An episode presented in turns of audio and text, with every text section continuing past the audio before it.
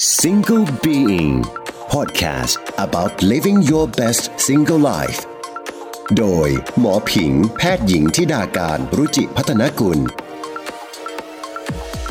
ไปเจอหมอ มาแล้วเราเกิดความไม่มั่นใจ ไม่ว่าจะไม่เข้าใจในการวินิจฉัย ไม่เข้าใจในแนวทางการรักษาของหมอ หรือว่าเข้าใจแต่ไม่มั่นใจ ไม่รู้จะเชื่อดีหรือเปล่า แล้วยังไงดีจะไปถามหมอคนที่ 2 ดีไหมหรือว่าจะไปเซิร์ช Google หรือจะทำไงดี วันนี้หมอก็เลยอยากจะมาเล่าให้ฟังว่าในความเห็นของหมอเนี่ยหมอคิดว่าเรื่องอย่างเงี้ยเรื่องของการหา second opinion การหาความเห็นที่ 2 ทางการแพทย์เนี่ยมันควรหรือไม่ควรแล้วมันควรจะทำแบบไหนจะทํำยังไงนะคะ วันนี้หมอจะมาชวนคุย แล้วก็ชวนคิดในเรื่องนี้กันค่ะ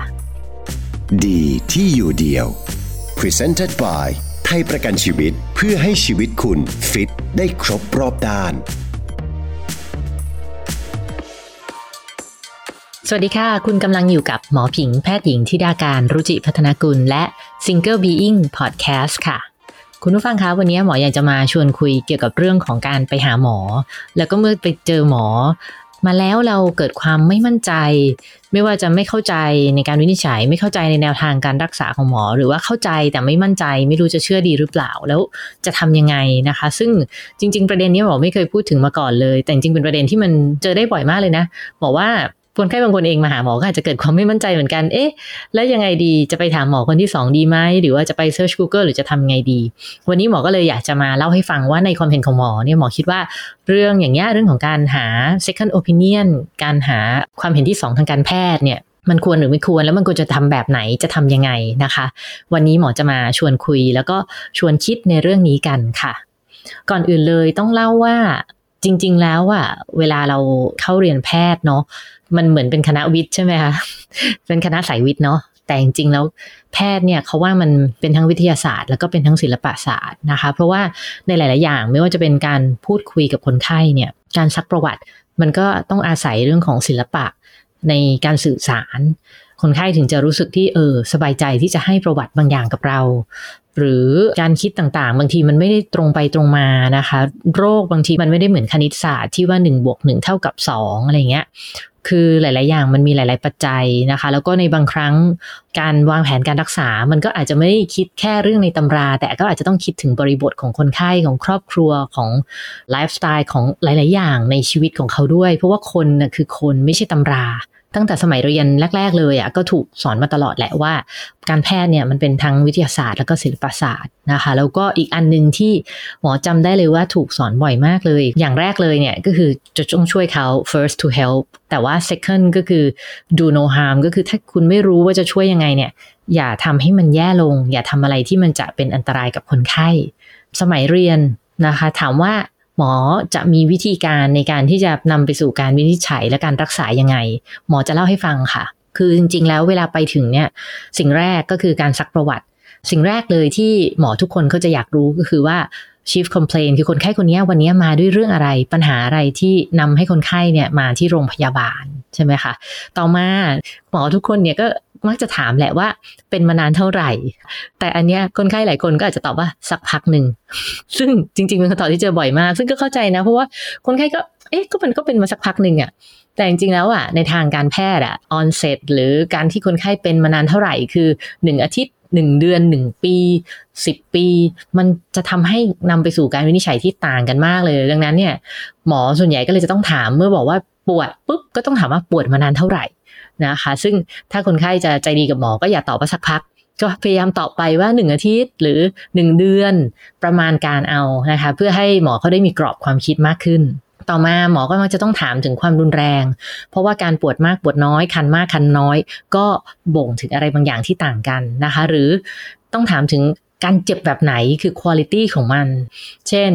เจ็บแบบบีบบีบเจ็บแบบแสบๆ เจ็บแบบแน่น ๆ เหมือนโดนทับ อะไรอย่างเงี้ย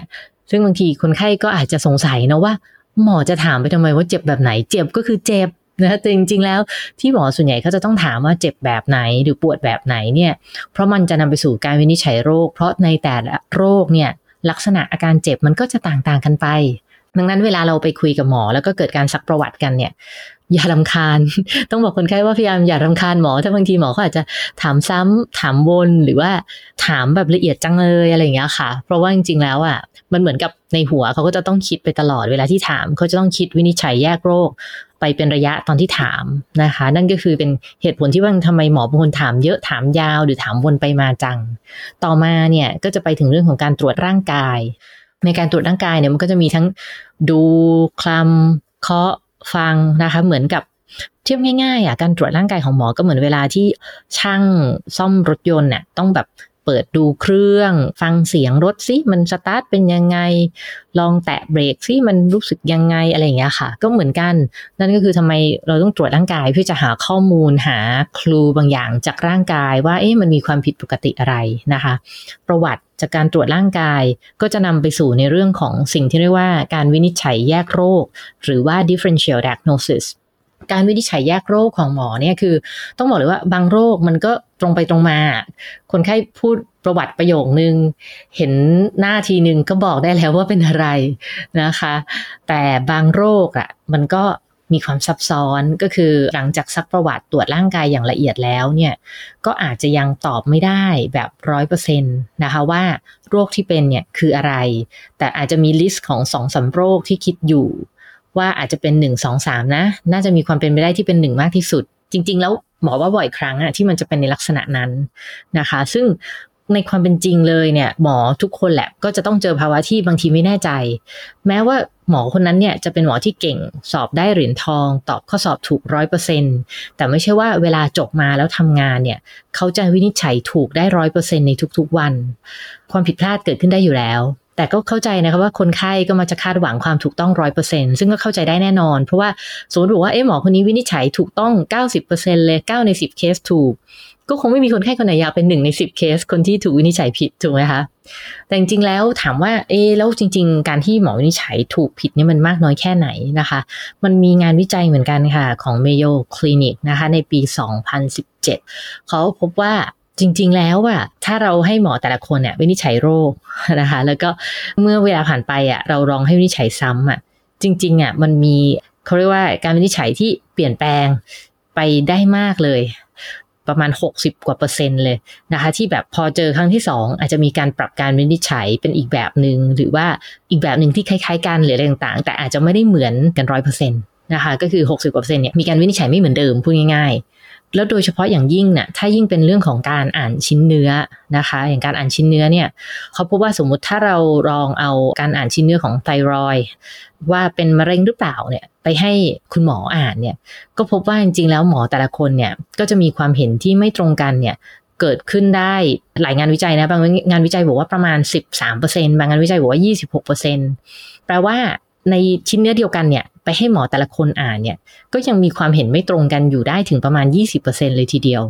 นะคะ ดังนั้นเนี่ยไม่ว่าจะหมอคนเดียวเจอครั้งสองครั้งสามก็พูดไม่เหมือนเดิม หรือหมอสองคนอ่านชิ้นเนื้อแบบเดียวกัน ก็อ่านไม่เหมือนกัน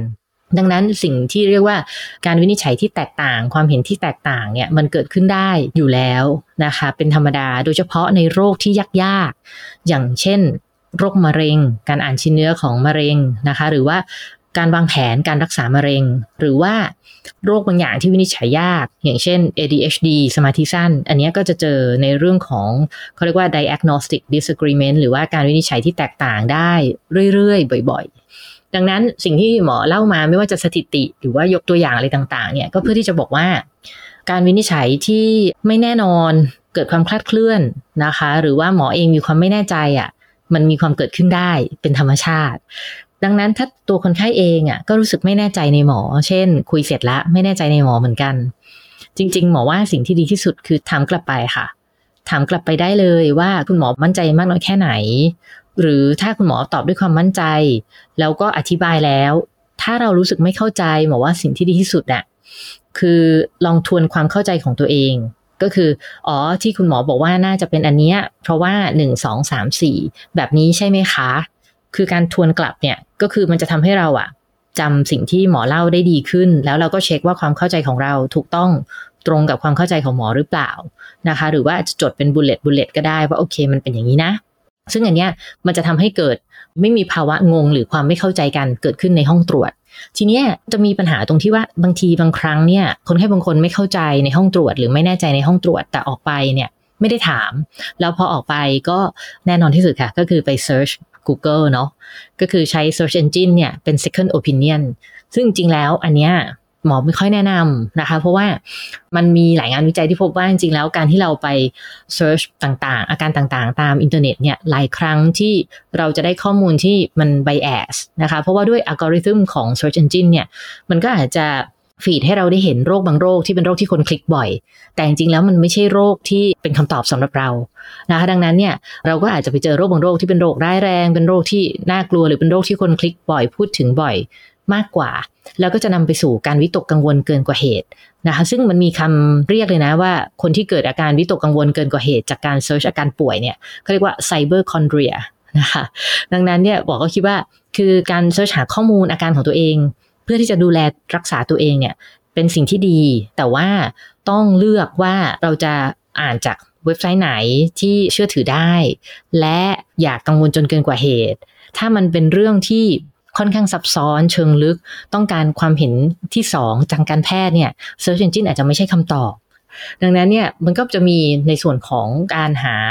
ความเห็นที่สองทางการแพทย์ในรูปแบบอื่น ๆนะคะ ปัจจุบันนะมันก็จะมีทางเลือกไม่ว่าจะเป็นเรื่องของเว็บไซต์บางเว็บ ที่มีบริการในเรื่องของความเห็นที่สองทางการแพทย์นะคะ ซึ่งส่วนใหญ่ก็จะมีค่าใช้จ่ายนะคะ แล้วก็เท่าที่ทราบปัจจุบันเนี่ย บางประกันก็จะมีเหมือนประกันสุขภาพที่มาพร้อมกับบริการ second opinion โดยที่ไม่ได้ต้องมีค่าใช้จ่ายด้วยอย่างของไทยประกันชีวิตที่หมอถืออยู่เนี่ยก็มีบริการนี้อยู่เช่นกันนะคะ แล้วก็อย่างหนึ่งเลยเนี่ยก็คือต้องเข้าใจว่าบางครั้งเนี่ย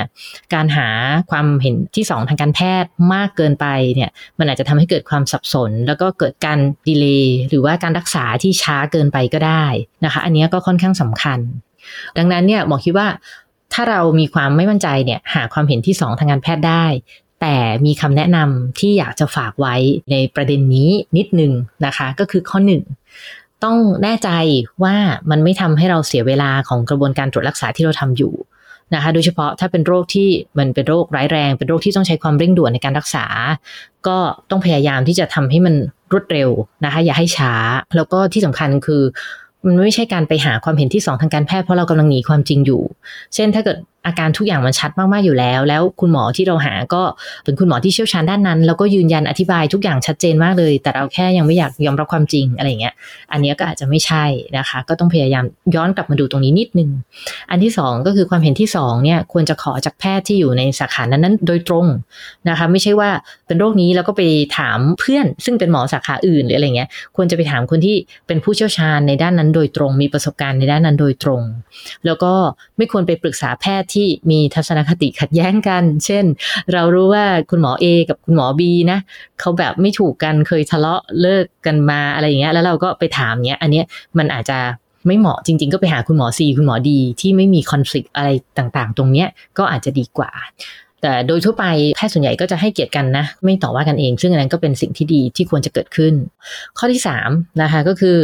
ควรเตรียมข้อมูลต่างๆ ให้พร้อมก่อนไปพบแพทย์ เช่นเรามี ประวัติเนาะการใช้ยาประวัติการรักษาเก่านะคะ ฟิล์มเอ็กซเรย์ CT MRI ผลแลบผลตรวจชิ้นเนื้อทุกอย่างเนี่ย ไปให้ครบค่ะ หมอเคยเจอคนไข้มาแบบเป็นแฟ้มเลยอะมีครบแล้วก็มีกราฟด้วยนะ อันนี้ทำเพิ่มมาเองด้วยคือทำกราฟให้ดูว่าอ่าค่าเลือดของเขานะ แบบมันขึ้นมาอย่างนี้แล้วเทรนด์มันลดลงอะไรเงี้ย ซึ่งอันนี้คือแบบ โอ้โห คนไข้ดีเด่นน่ะนะคะเพราะฉะนั้นเนี่ยเตรียมข้อมูลต่างๆ ให้พร้อมลักษณะนี้นะคะ เพราะว่าคุณหมอที่จะต้องให้ความเห็นที่2เนี่ยจะได้ย่อยข้อมูลได้ง่าย ๆ ที่สำคัญที่สุดคืออย่าปกปิดประวัติค่ะ จะมีคนไข้บางประเภทที่บอกว่า อยากจะแบบหาหมอคนที่สองเนาะแต่ก็ไม่อยากบอกหมอคนที่สอง